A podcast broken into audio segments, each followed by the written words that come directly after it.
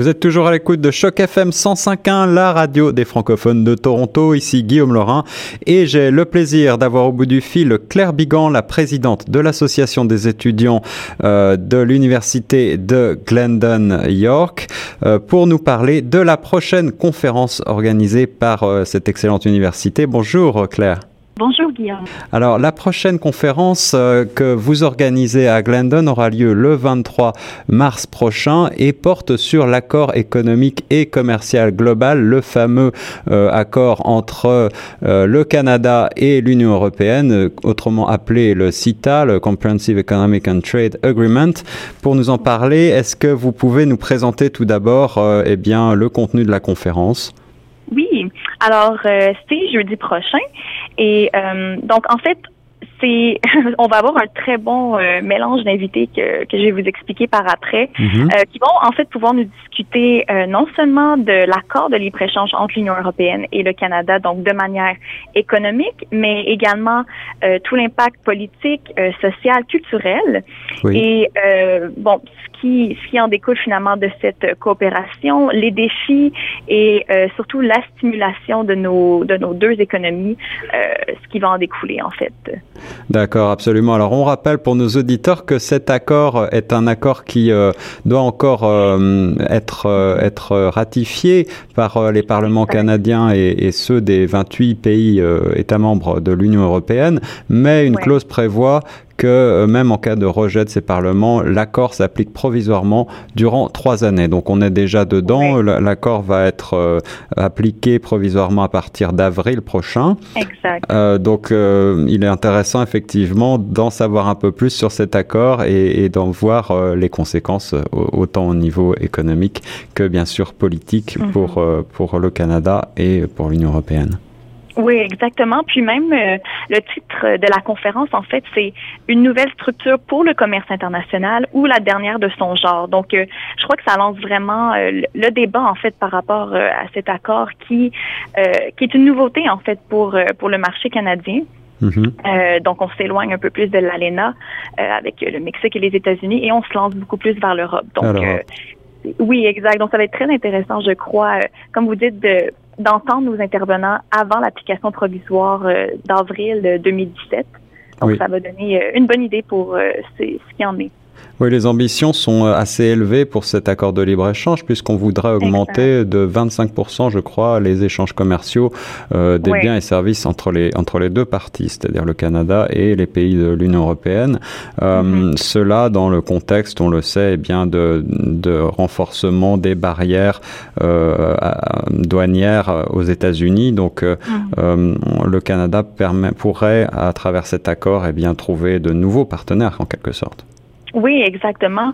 Puis, euh, je vais me lancer directement dans, dans nos intervenants euh, pour la conférence. Absolument. Justement, à ce sujet, par rapport aux, importations, les exportations, euh, Madame Candace Sider, qui est la vice-présidente aux affaires réglementaires euh, au Canada, en fait, de la Société internationale Livingstone, euh, est en fait vraiment notre experte euh, pour la conférence sur ce sujet. D'accord. donc, tout ce qui est la promotion, la défense du commerce international. en fait, vraiment, l'aspect aussi privé euh, par rapport aux droits de douane. Donc, euh, ça va être vraiment euh, une, intervenante très intéressante. ensuite, encore du côté économique, vous avez Angela McEwen qui va être aussi présente, qui est une économiste au Congrès du travail du Canada. Au Canada, d'accord. Oui, donc l'association des syndicats qui, elle, va pouvoir parler un peu plus de l'impact des politiques sur les travailleurs mêmes et l'analyse finalement du marché canadien. Oui, Puis je crois qu'elle va pouvoir aussi soulever les inquiétudes par rapport aux pertes d'emploi, les gains d'emploi euh, sur le marché. Oui, tout à fait. Oui, puis sinon, ensuite, du côté vraiment diplomatique, vous avez Monsieur Nicolas Chapuis, qui est l'ambassadeur de France euh, au Canada. Oui, voilà, qui pourra euh, intéresser nos auditeurs français en particulier qui voudraient rencontrer Nicolas Chapuis. Ce sera une bonne occasion de le, de le, de le rencontrer. Oui, exactement, de, de, venir lui serrer la main. euh, donc oui, évidemment, il va apporter l'aspect français, mais euh, les connaissances euh, finalement des affaires européennes, euh, pardon, et économiques. Mm-hmm.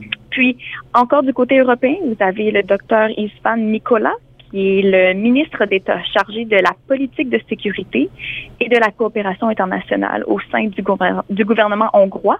D'accord. Et euh, M. Nicolas, en fait, est un médecin, euh, médecin de profession et a été ministre des Affaires de la Santé. Donc, de ce côté-là aussi, euh, je sais qu'il y a beaucoup de débats par rapport euh, aux organismes modifiés, donc tout ce qui est la, sécurité alimentaire. Oui, absolument. C'est un vif débat. Donc, euh, je crois aussi que du côté de la santé, M. Nicolas pourra probablement intervenir. oui, oui, oui, tout à fait. Et en fait, et notre dernier invité, notre dernier intervenant est Jacob von Weizsäcker, qui est membre du Parlement européen pour Thuringe, qui est un des États allemands donc, oui, euh, oui donc euh, monsieur aussi va pouvoir euh, nous expliquer par rapport vraiment à l'éco en fait c'est un c'est un économiste aussi mhm. puis qui va en fait amener encore une fois le côté européen. Puis qu'est-ce qui est intéressant avec nos intervenants, c'est qu'on a une très bonne balance, je trouve, entre des invités européens, canadiens et le syndicat. Donc on a vraiment, je trouve, les trois trois piliers importants, surtout par rapport à cette à cet accord de libre échange. Et pour finir, euh, le tout est modéré par euh, Derek Desclotes, qui est directeur de la rédaction du Globe and Mail et rédacteur en chef euh, de la section Reporter on Business. Excellent. Donc un journaliste pour modérer ce débat. Oui, exact. Alors ce débat, Claire, a lieu comme d'habitude en français et en anglais? Oui, exactement. Donc, euh, vous avez accès à une traduction, pardon, interprétation simultanée euh, en français et en anglais.